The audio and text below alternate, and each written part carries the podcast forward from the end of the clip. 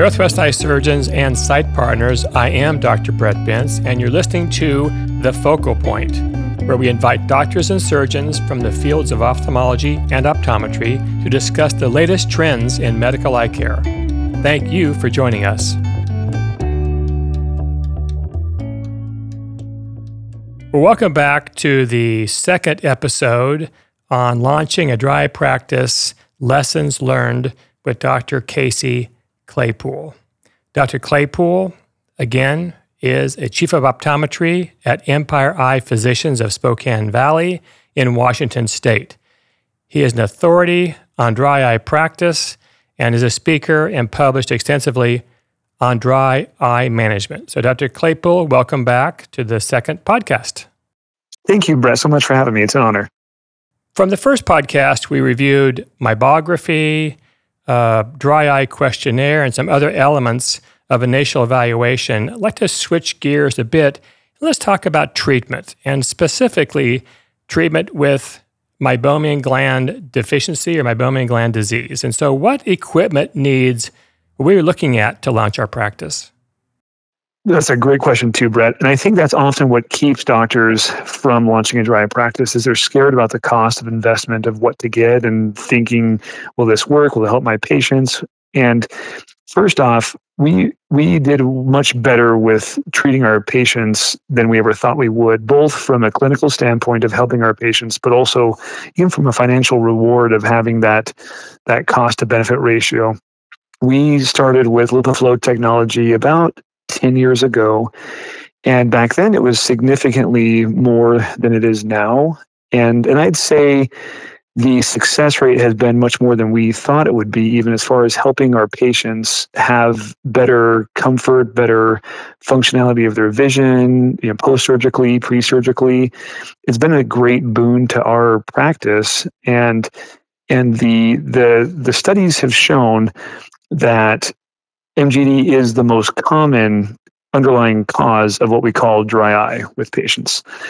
And so we, we, we found that's been great. We, have added IPL um, since then in the last few years, and that's been helpful because that addresses a lot of that inflammatory component.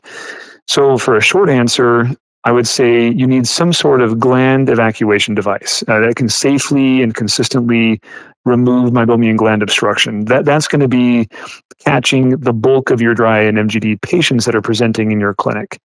Yes, there are also benefits from anti-inflammatory treatments such as IPL, BBL, some of these other devices out there, and that will definitely help your practice. But if you're starting launching, I would recommend something along the lines of the gland evacuation devices because manual expression it's just not safe enough, we feel, or of course, is not time beneficial for the clinician by any means.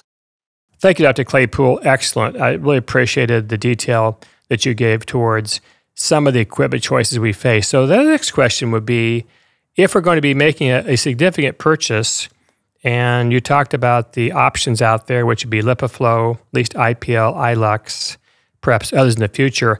How does a clinician know which one of those, if you if there was a concern about cost, would it be something that we should buy all the equipment? Should we be focused on a certain equipment? Uh, how do you make that decision in your practice?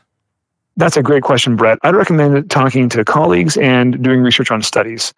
Your colleagues in the field have some experience if they already have some of these devices, but also there's a lot of neat research out there for blind studies and and not just what the company is saying works. And and for us clinically, just as a short answer, what we love with the LipiFlow technology, it is very well researched and and has great data behind it. Now, with that said, we we have new technologies that have great research as well that's coming out. Um, and the the core I would recommend having a treatment device that will remove meibomian gland obstruction. A lot of the treatments out there will reduce inflammation, and that will be a smaller subset of your population. We, we've treated probably about 8,000 patients with, with many of these devices over the years. And again, from our experience, I recommend a gland a device that will remove obstruction of the glands first, such as you know LipiFlow, iLux, um, TearCare, some of these devices. We've had the greatest success with LipiFlow because of the consistency and repeatability of the treatment, um, and then also we've had additional things that have benefited adding them to LipiFlow, such as IPL. So as you're launching a dry eye practice, I would first start with talking with colleagues, doing research, and and looking at those devices that are well studied. That's excellent. Thank you very much for outlining what you think we should be looking at in terms of developing a dry eye practice and the equipment needs. Casey, uh, let's say the patient has a significant dry eye and you've diagnosed this very chronic condition. They need to have treatment, let's say with LipiFlow, and it's out of pocket cost. How do you discuss cost with patients? Just like with many things, we never should take cost into consideration for a treatment recommendation. Our job is to educate, I feel, and to present to the patient their condition and treatment options, and then let them make the decision uh, for what they can do. Gratefully, the cost of many of these treatments have come down, and some, but some patients still can't afford them. And so, for those patients, there are many options that we have available. They may not be as successful, but gratefully, there are still other treatment options that we can provide. So, our job is not to convert, is not to sell, it's just to educate. Well, Casey, thank you. The question also comes up with patients who, let's say, have made the investment in having a LipiFlow procedure, and let's say within two, four, six weeks, they're not seeing improvement. How do you respond to that patients who may still have symptoms of dry eye and they're wanting to have seen better response from treatment?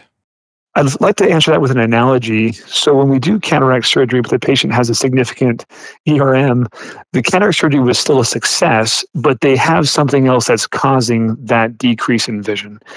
When I do a treatment, whether it's I put them on a prescription eye drop or I'm treating them with a treatment such as LipiFlow or IPL, each treatment has its goal in mind. And the nice thing with this specifically, so say they had LipiFlow, my goal is to remove meibomian gland obstruction. And clinically, after thousands of patients, it, it works. It works 100% of the time to open up those glands and help them flow better. And the symptoms I want to get better, but I want to help the patient understand sometimes that's a process. Sometimes I don't have all the tools I need to know what's causing their inflammation. So I may, need to change their drops from, say, Restasis to Xiidra or vice versa, or add Cequa or steroid or other treatments that are out there. These patients can be complicated, but initially they can they mostly are basic. And the other part to that answer would be the studies definitely confirm this. DEWS 2 and multiple other studies with TFOS and so on show that there's a spectrum of dry eye. There's the evaporative component, there's also the aqueous component. But most patients are a combination of the two. So many of these patients will need meibomian gland therapy as well as reduction of inflammation to help their symptoms. And so I think those studies are really important to understand as we treat these patients that it may be a cataract and an ERM, not just one condition.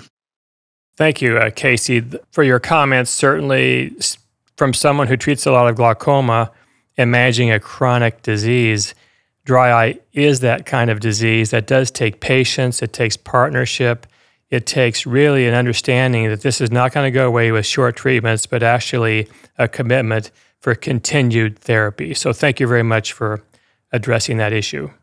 And thanks for bringing that up too. The nice thing with dry eye is it'll change the lives of these patients that you will be so grateful you are launching this dry eye practice and changing people's lives. And it's it's been a fun journey. We're still learning uh, but thanks for bringing that up too brett where i like to think of these patients often as lifelong patients too kind of like glaucoma so it'll help your practice grow but also you're going to help these patients in loyalty and referrals because they're going to be so grateful that you as their family eye doctor as their as their friend their their doctor they've been seeing for years to know that you have their best interest in heart trying to help preserve their ocular health and, and help them see better for the rest of their lives.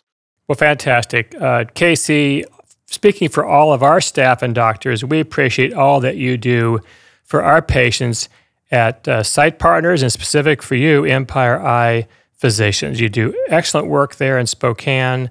We're very proud of what you've accomplished and uh, just want to acknowledge you very much as being a part of our organization. Thank you, Casey. Thank you, Brett. It, has been an honor to be here with your tremendous service and leadership for optometry. I know it's not my job to do this, but your legacy for optometry has been fantastic. So thank you again to Brett for for helping optometry throughout the nation, but also here within our state and communities. That's this week's edition of The Focal Point.